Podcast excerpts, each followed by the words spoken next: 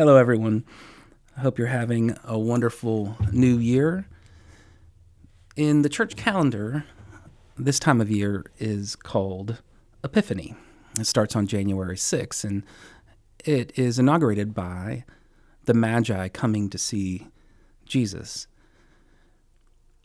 But what it represents is God's light going into all the nations. That the gospel has always meant that God was seeking from its very beginning to bring the himself as the light of the world to every tribe, tongue, and nation. And so that's what we'll be doing over the next several weeks in our worship service and what we'll be doing for our next few podcasts. If you're going to talk about mission, the light of the world, you're going to talk about being engaged in God's world as we do at Redeemer, you have to start with what what is it that we are commissioned to? What are we on mission about? What are we engaged in? And in order to figure that out, we have to figure out what is God's mission in the world. The fancy uh, theological term is missio dei. What is the mission of God? And the truth is that the mission of God has always been the same that He created a people for Himself, that He could be with them forever, that they would live in the world that He created without sin, without folly, without sickness or disease, without the brokenness that is in us the brokenness outside of us, the curse of the ground that we labor under or on. That has always been the mission of God. And it's what the mission of God is at creation, even amid the fall, and sending his son, and on the great day, where Jesus says in Revelation that he will wipe every tear from our eyes. And he declares, he, declare, he declares there, Behold, I make all things new, or I'm making all things new. So, the mission of the church, our mission, what we're commissioned to, is to participate in the mission of God. Now, we can't participate in the same ways Jesus did. We don't die for other people's sins, but we do take on that manner, the manner of a suffering servant, because he is our Lord and we follow in his steps. At the same time, we need to hear what Jesus' ministry, as he declares it, in Luke It comes from Luke 4. And Jesus is starting his ministry after 30 years of being a carpenter and just growing up. And he came to Nazareth, where he had been brought up. And as was his custom, he went to the synagogue on the Sabbath day. And he stood up to read. And the scroll of the prophet Isaiah was given to him. He run, unrolled the scroll and found the place where it was written the Spirit of the Lord is upon me, because he has anointed me to proclaim good news to the poor. He has sent me to proclaim liberty to the captives, and recovering of sight to the blind, and to set at liberty those who are oppressed, to proclaim the year of the Lord's favor. And he rolled up the scroll and gave it back to the attendant and sat down. This is Jesus starting his ministry and giving his mission statement that he is about this proclamation of the good news, of the gospel. And that gospel works its way into every inch of society, to all that is broken, to the poor, to the blind, to the captive, to the oppressed. And a really amazing thing he does here is that he ends the reading of the scripture with that passage, with this phrase, to proclaim the year of the Lord's favor. If you go back to your scroll of Isaiah, you realize that he stopped mid sentence because the scroll in Isaiah says, and the year of vengeance of our Lord. And so what he's saying is, I've inaugurated this movement from God in the year of the Lord's favor. And he ends with an ellipsis.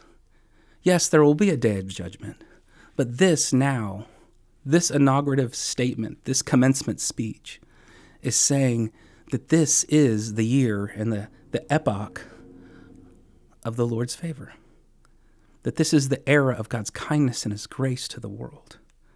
And when we talk about engaging God's world on His mission, participating on in the mission of God as the church, all we're doing is saying we're going to join this work.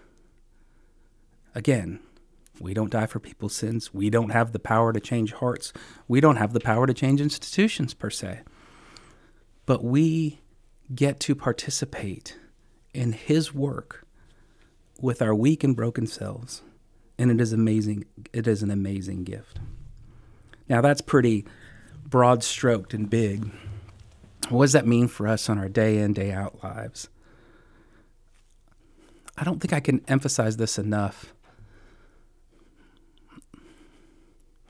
In the midst of our own brokenness, our own weakness, our own battered relationships, our own finiteness, our own fallenness and sickness and disease, the sin in us, the sin around us, the sin we participate in, and the sin that comes at us, all the brokenness of the world, all the post fall life.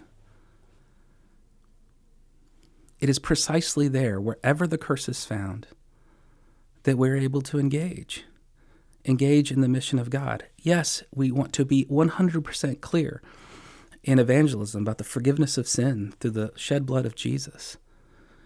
And we want to do that for ourselves and for our neighbors, for our enemies, for anyone we come in contact with. And yes, it means when you get up in the morning and brush your teeth, you're caring for creation, your own creation. When you make a meal for someone, when you change a diaper, when you when you're working your spreadsheet, when you are uh, ordering your lives, every bit of your life, every bit of your life is on mission, is engaged in God's world. The problem with using the term mission is often it turns into missionary, and we have a very limited, uh, specific uh, uh, role that that takes place. But it's, it's it's unfair both to the quote unquote cross cultural missionary and and us because every part of our lives, relational, vocational, hospitable, all of it is moving towards God's mission to make all things new. Again, we don't have the act, we don't have the power to make those changes. But we get to ride the train that is moving through the world in all of its beauty. We get to bring the light that is in us to our neighbors, to our friends and enemies, to our challenging coworkers, to our challenging children, to to our challenging parents. That's the that's how we orient to be engaged in God's world.